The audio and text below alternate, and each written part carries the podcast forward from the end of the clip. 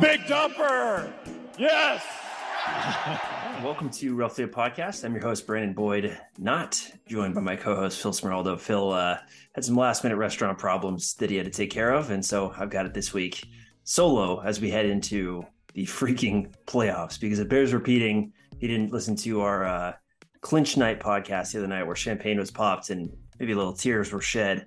We ended the fucking drought. And uh, the Mariners are going to the playoffs. The only question remaining is who they will be playing. They actually know that they won't be playing at home. It'll be whether they're playing Toronto as the fifth seed or playing Cleveland as the three seed. I certainly have some thoughts on that. And the discussion of Cleveland and Mariners and baseball uh, always reminds me of a famous Ichiro quote about Cleveland, where he said, I don't know when he said this, but he said, to tell the truth, okay, I think I do remember when he said this. I, I can't tell you the year, but obviously Ichiro was a Mariner. and the Mariners had to uh, finish the season by going to Cleveland because there was some uh, like rain delay that had happened earlier in the year that forced them to to have to make up games at the very end of the year in Cleveland. Probably not a very good Mariners team, hence the, the tone of this quote. So Ichiro, instead of getting his vacation started early, says, To tell the truth, I'm not excited to go to Cleveland, but we have to. If I ever saw myself saying I'm excited to go to Cleveland, I'd punch myself in the face because I'm lying, which is just so beautiful.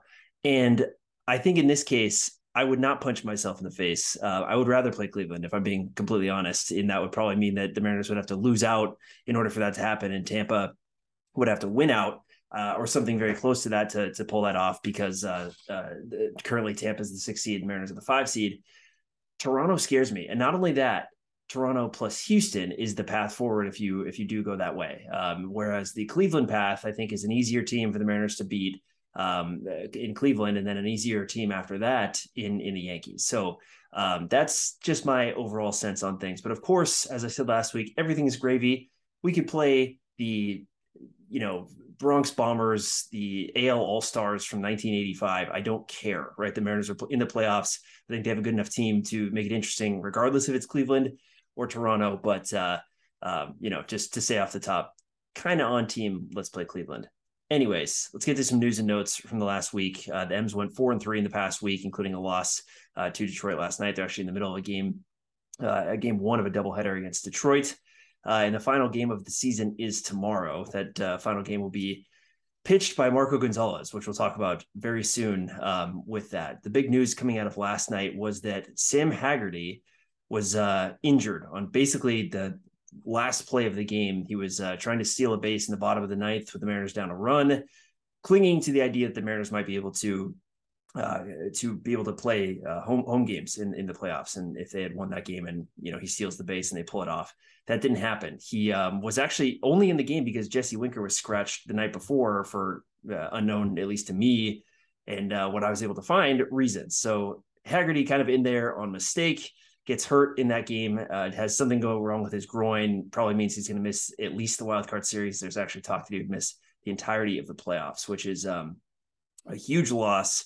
Not only because Sam Haggerty is just the, the man and has done so much for this Mariners team to get them to this point that it's you know it's sad for him not to be there, but he's a piece, right? We've talked about this all year. He is uh, uh, somebody who makes things happen um, when this Mariners team, which can very often find themselves in a dearth of run scoring, um, you know, getting Sam Haggerty on the base paths uh, is huge. And not only that, but left field is the defensive uh, black hole, right? That's Jesse Winker, if not Haggerty. Uh, which probably means that you're going to have to have some some Jarred Kelenic out there to protect Winker um, in, and as a defensive player because uh, Winker has just not proven that he can handle it whereas Haggerty could. And uh, Haggerty hits very, very well against lefties, and and that's huge for a Mariners team that um, you know can can struggle with that.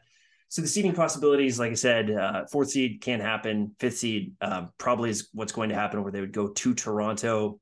Sixth seed is also in play, but again, that involves Tampa basically losing out, and the Mariners uh, or winning out, and the Mariners losing out. And uh, other news. Okay, Julio is back. He went three for four with two hard hit, 95 plus mile an hour exit velocity hits last night. Looks just fine. Um, and uh, my God, is it nice to have him in this lineup leading off, especially. I just feel like this this Mariners team needs that jolt, needs the presence on the base paths that uh, that that Julio can provide, the ability to score runs himself, to drive in runs um, regardless of the state of the rest of the lineup, no Haggerty, you know, things like that. I feel just so much better about this team being able to hang with you know, uh, the, the, good teams now that Julio is back. So thank God he's there. And I hope that uh, whatever was ailing his back was uh, only kind of minor. And the Mariners were extra cautious with that and ended up uh, being just fine for them in terms of wins and losses and ability to procure a playoff spot. One other bit of news Justin Hollander is now officially the general manager of the Seattle Mariners, with Jerry Dipoto being the president of baseball operations. It certainly feels oftentimes like uh, Jerry is the the GM because he's kind of the face of uh, the front office, but um, Justin is actually now the guy there, and and you know uh, I think Jerry will continue being that face, but Justin Hollander certainly has done a lot. He's been credited with many, many things, including um, going to get this Luis Castillo extension to happen uh, with the Julio Rodriguez extension. So he has uh, been an integral part of this Mariners um, kind of rise this year, especially, but uh, dating way back to that. There's actually a great story on Hollander that I'll throw in the uh, in the show notes here from Ryan Divish about everything he's done in baseball. Basically, just a lawyer who was like, "No, nah, I don't want to do law anymore. I really want to work in baseball," and uh, and did everything he could, uh, you know, from a financial risk point to basically be like an adult intern and just hustled uh, to to get to where he is now,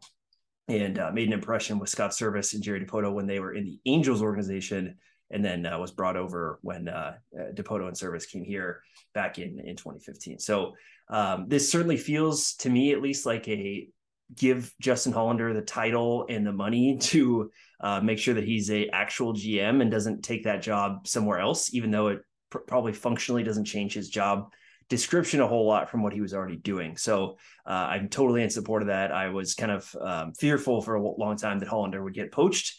Kind of surprised he hadn't at this point. Um, and I think uh, if uh, the Mariners had not done this, he certainly would have sought a uh, GM role elsewhere. So Justin Hollander, um, happy to have you on board. He is, uh, for all accounts, the man and also a prolific user of the word roughly. Playoff roster news. So this happened right before um, right before the the podcast was was recorded.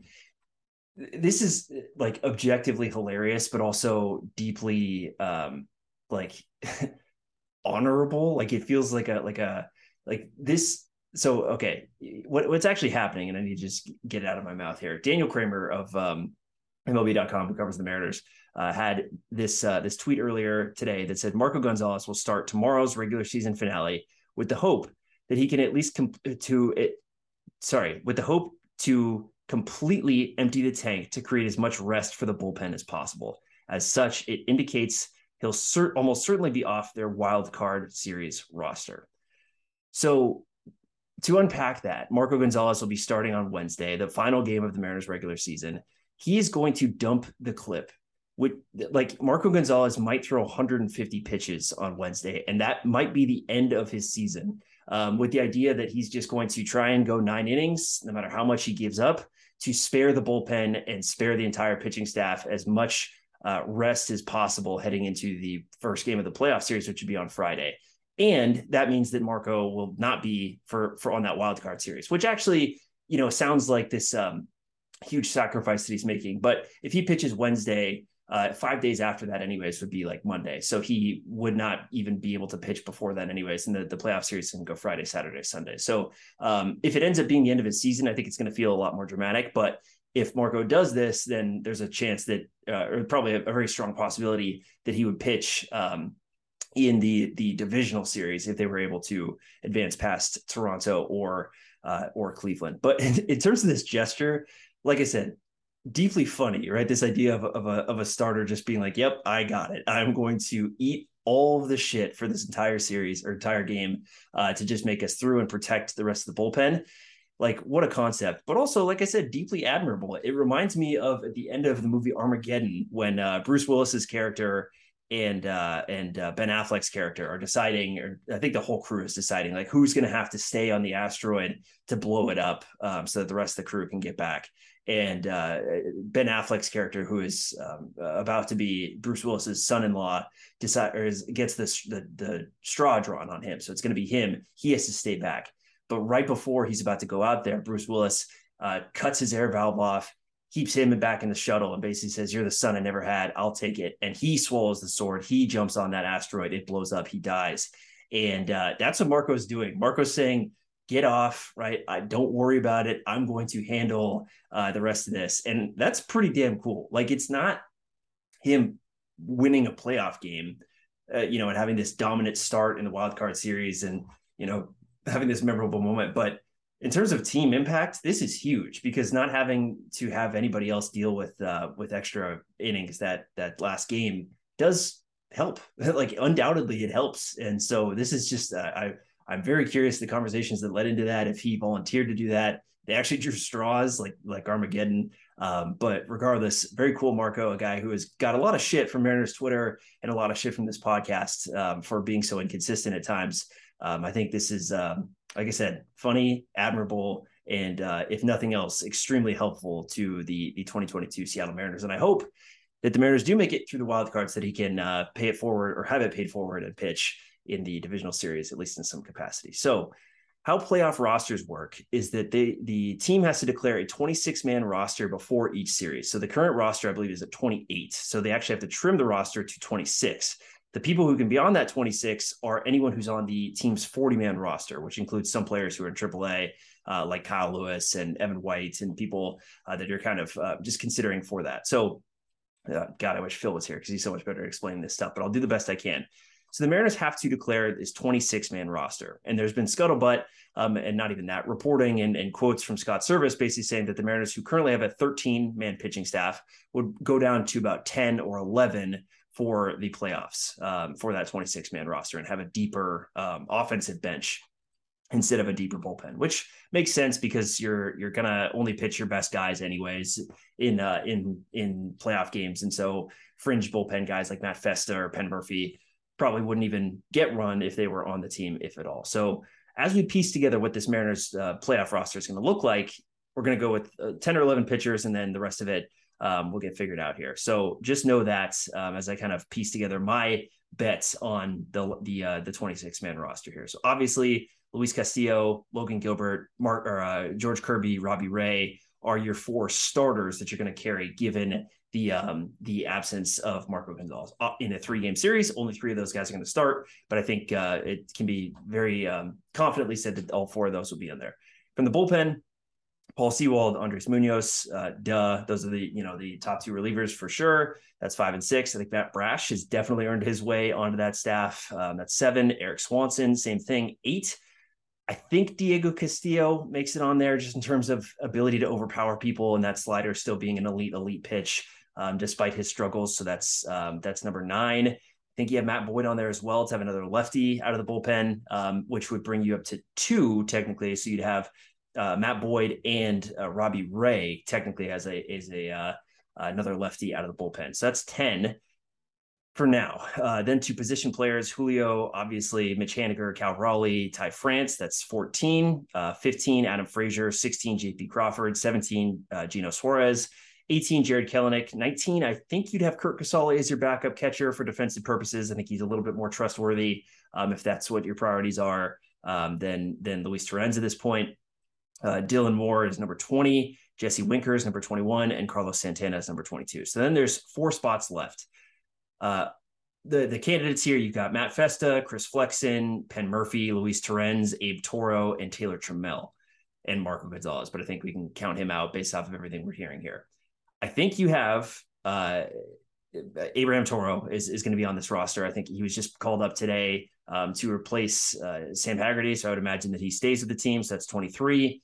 24, I'm going to say Chris Flexen's probably in there as well, just for for innings if you need them. Uh, so that's your last pitcher, I'd imagine. So that's uh, 24, 25. I'd say they probably carry Luis Torrens uh, for the bat, for the versatility, um, and just for the handsomeness, I think his presence can only uh, add to positive things. Then the 26 man would be, in uh, in my estimation, Taylor Trammell, who is spotted with the Mariners roster um, today. So I, I, think Trammell would be there for the outfield depth. Now that you don't have Haggerty, I think uh, Trammell now becomes another potential late inning base runner, late inning defensive replacement for Jesse Winker, um, and a guy who can hit righties. And that's you know the one thing that I think he can do at least a little bit. So that's your 26 man roster by my estimation.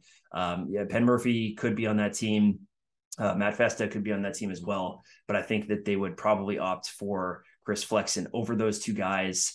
but you never know. There might be some specific aspect of the the team that they're about to play, whether it's Toronto or Cleveland, uh, that they say, yeah, actually it's Festa or Murphy that um, is a better fit for for that. So that's my best estimation on the team's playoff roster, but uh, we shall see. So see if I can go 26 for 26. Feel pretty good about that. A couple of things we'll talk about here today, in addition to playoff rosters, the playoff rotation. We know who's going to be on the team, or at least have a, a pretty good guess. But in a wild card series, you have three starters. Who will they be?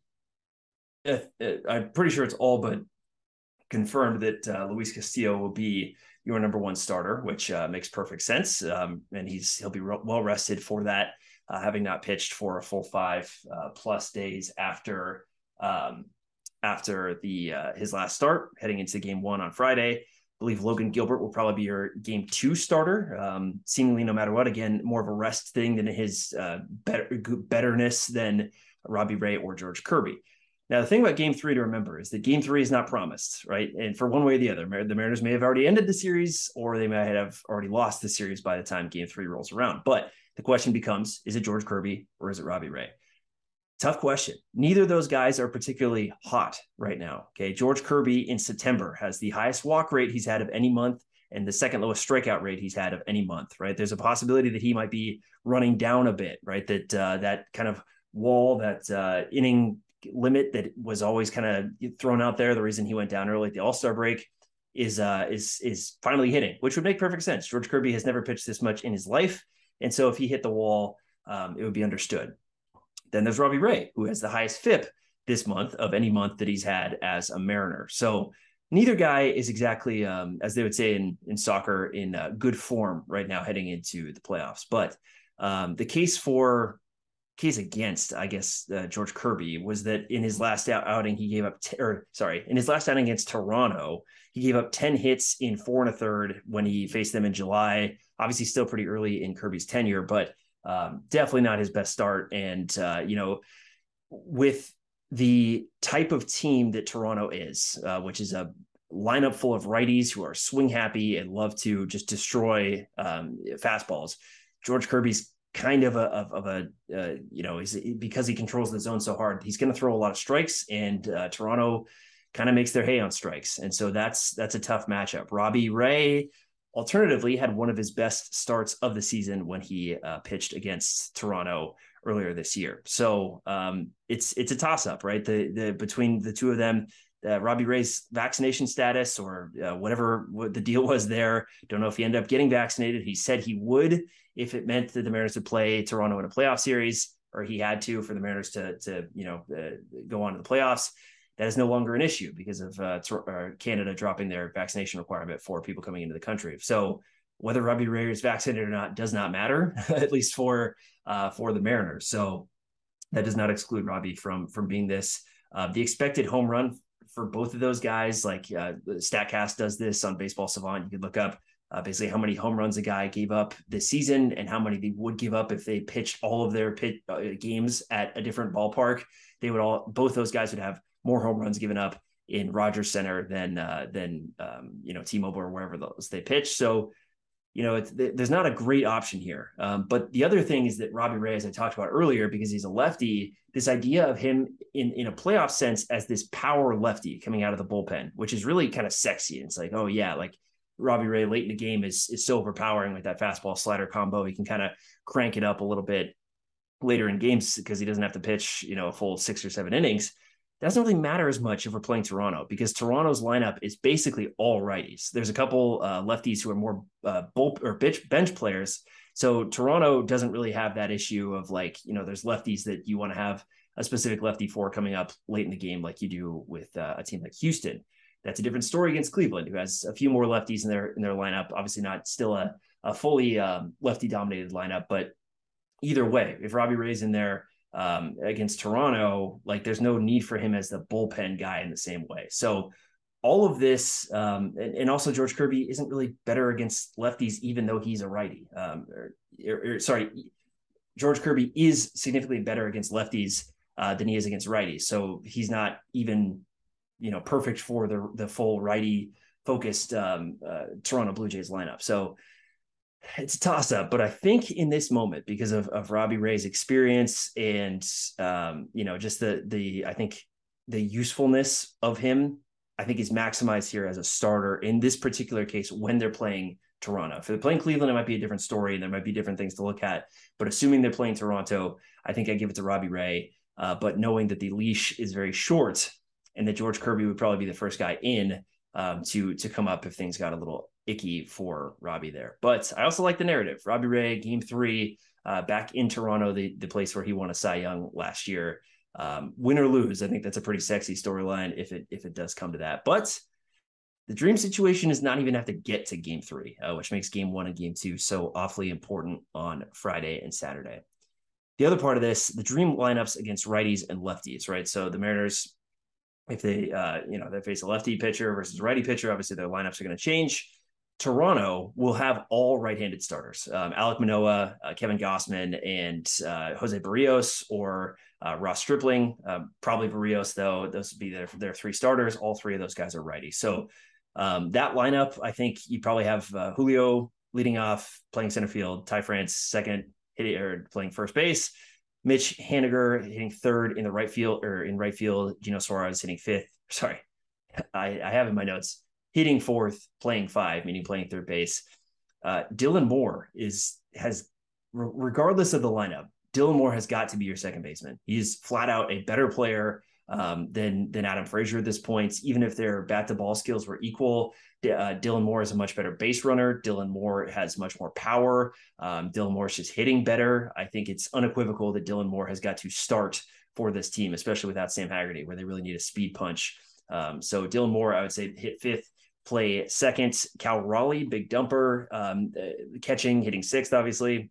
Jarred Kelenic, I would put him in left um, against righties because uh, Jesse Winker has just not been great against righties this year. And, you know, that's unfortunate, but I think I'd put him there. Carlos Santana as the uh, designated hitter hitting eighth, and then JP Crawford ninth, um, playing shortstop, obviously. There's probably a little more wiggle room in the bottom half of the lineup. Things might be j- jostled around, but I like the idea of uh, alternating basically after you get through uh, Geno Suarez, alternating contact on base guy with power guy because the Mariners have this way of um, just you know two running two run homering teams to death, and that's kind of the uh, the way that that lineup would be situated against lefties. It would be uh, Julio, Ty France, Geno Suarez, Mitch Haniger, Dylan Moore, Cal Raleigh, Jesse Winker um, would be the, the left fielder there because he's had a lot of success against lefties this year, or I should say more success against lefties this year. Santana hitting eighth and JP Crawford hitting ninth. Much smarter people than me would have a way different lineup and move things around, but uh, I think I, I, trust those guys. Either way, Carlos Santana is definitely in that lineup. Uh, if you remember the previous Toronto series that the Mariners had in July, they won that because Carlos Santana uh, saved their ass a couple of times with I think three home runs in that series and two games that were definitely won due to his uh, late inning heroics. So Carlos Santana will be your DH, I'd imagine, no matter what, because his bat is just so valuable in that lineup. And like I said, regardless, Dylan Moore is your starting second baseman. Uh, Adam Frazier has been hitting better recently, but we've said that too many times this year uh, to trust as like a, a, thing going forward.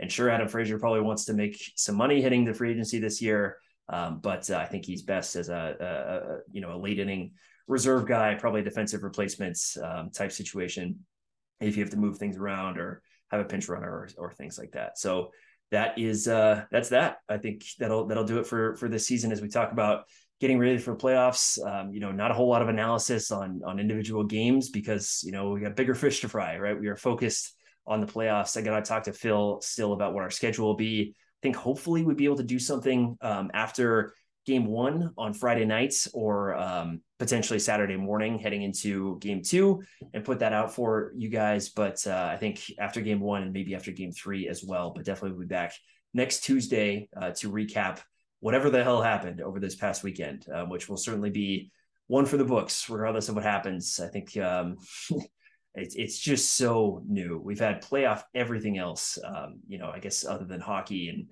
basketball here for a while.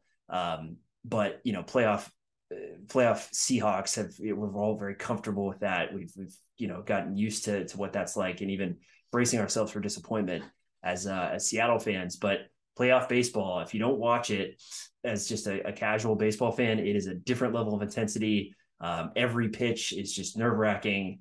The intensity is up. You're watching different broadcasters than you have all season because the games are now on Fox or ESPN, um, and it's it's kind of uncomfortable, and it will be extra uncomfortable when uh, it's our team. So buckle up, brace yourselves for that, and uh, I guess we'll keep you posted on uh, the uh, what we end up doing for our our post game reaction pod stuff with this week. But we'll try and get as much as we can out there to uh, to capitalize on on the moment here and uh, to especially if there's wins, it's going to be easy to tap on the microphone and just scream um, at each other and and you know fun stuff on on Friday night. But anyways.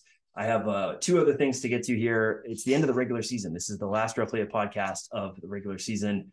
Uh, so I'd like to bestow the bike ride upon injuries. Um, granted, injuries never touched a Mariners starter all season. That's just still incredible, right? There was not a single Mariners start lost to injury at any point of the season. That's incredible, and we cannot hold up over next year as well. But um, obviously, it was very favorable to the Mariners to not have to have uh, a Darren McCaughan or Justus Sheffield come in uh, due to injury. Now Sheffield will start a game today, uh, but uh, not up to this point when you know where the Mariners are actually in the playoff chase. But injuries suck, and losing Sam Haggerty now um, and other guys for various points of the season is just it's terrible. Um, b- baseball rule changes, talk about pitch clocks and whatever.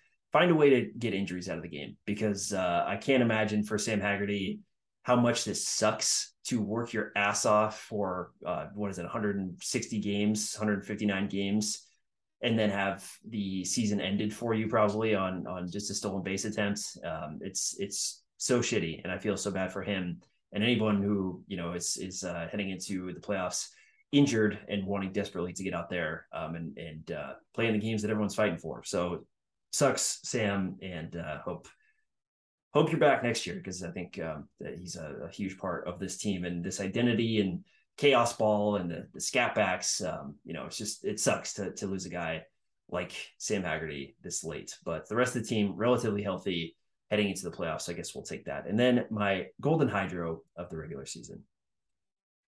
There are, of course, many, many candidates for this. I think uh, Big Dumper, right? The most home runs for a Mariners catcher ever. Um, the, the, biggest home run of the season. Well, there's a lot of big home runs this year, but the biggest home run um, of the season, a contender for it, if nothing else, uh, the uh, the the game ender on Friday night to clinch a playoff spot off of the Hit It Here Cafe windows was absolutely huge. I mean, Cal Raleigh, we've said it many, many times, probably saved the Mariners season with his ability to hit when uh, very few other guys on the team could, and him kind of becoming Adam Dunn out of nowhere is uh, has been huge. And so obviously he's a candidate. Geno Suarez saved the Winker trade from being an absolute disaster, playing fantastic defense, um, you know, filling in and then some for Kyle Seager, who had retired at the end of last season. Uh, his ability to replicate Seager's power and run run uh, driving inability, and also you know probably even maybe a little bit better defensively at younger, um, and basically what ended up being a salary dump from Cincinnati was huge. So thank you, Geno. Uh, Jerry Dipoto in the front office broadly, including the aforementioned Justin Hollander. Um, this offseason, signing Robbie Ray, getting Luis Castillo midseason, getting Carlos Santana even before that when the Mariners offense desperately needed some help, moving Matt Brash to the bullpen and what felt like a odd move at the time, but I think has uh, panned out really well and uh, has added some some beef and um, high octane ability to the bullpen. Uh, that was huge. Extending another guy that I'm about to talk about here very soon um, in a big contract. So the front office has done a great job. Scott Servais riding the ship many times, being steady Eddie, um, the, the, the leader of the Mariners, calling out the team when they need to play better, um, and and doing what it took to get them back on track and playing up to their potential at several points throughout the season. Andres Munoz and Paul Sewald, but Munoz especially for just being absolutely nails and becoming one of the best bullpen uh, arms in baseball um, when you know we only heard so much about him for so long to actually see it materialize and to be as menacing and dominant and uh, and uh, effective and valuable as he has become and and just the the limited amount of time that he actually plays because he's only a one inning guy. So Andres Munoz has been huge. All of those guys have been huge. You know, just so many moments throughout the year. Um, just an incredible year. But the one name I haven't said is uh, Julio Rodriguez and it is his golden hydro of the season. I, am I'm getting a little dusty talking about this. Julio, I think, embodies what this season was. Of um, you know, we had expectations of what this this year could be. Didn't even go exactly according to plan, but it still worked out and ended up in a great place. In part because Julio was so goddamn good. Um, him being half as good would be awesome. We would be feeling so good about him as as a future cornerstone of this team if he was merely a two and a half or three win player. He is a five win player um, according to, to Fangraphs, you know, use of, of war, so F war, if you will. Five win, five war guys in Mariners history. Here is the list. Many guys on this list have done it multiple times, but still, Ken Griffey Jr., Alex Rodriguez, Bret Boone, Ichiro did it as a rookie, Incre- incredible, uh, but also he's kind of old. Edgar, Robinson Cano, Franklin Gutierrez, that, that's an incredible one. Kyle Seager, uh, Mike Cameron, Alvin Davis also did as a rookie. As a rookie, uh, Nelson Cruz. That is the list, right? Either guys who were incredible, transcendent players throughout their entire careers, or guys who we got at the prime of their careers, like Nelson Cruz um, and and Robinson Cano and frankly Gutierrez, I guess, on that list. And there's 21 year old rookie Julio Rodriguez to round out that entire list. Um, it is incredible the impact that he's had, that he continues to have.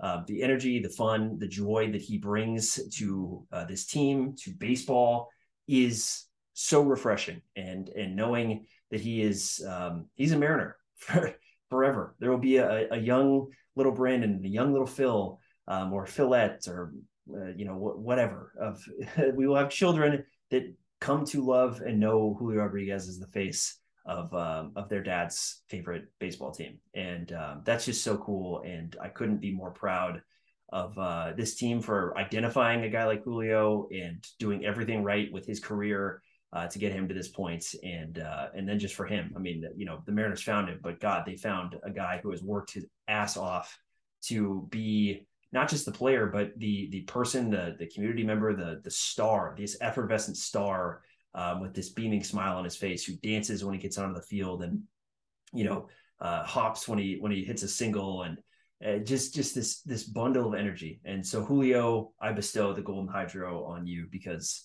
um, you're the man. And this season would not be possible without you being as good as you are. And it would not be as fun uh, without you being as fun as you are. So thank you, Julio. And uh, let's play some postseason baseball, baby. Friday night or Friday during the day or Friday at some point, the Mariners will be playing uh, in their first postseason game since 2001.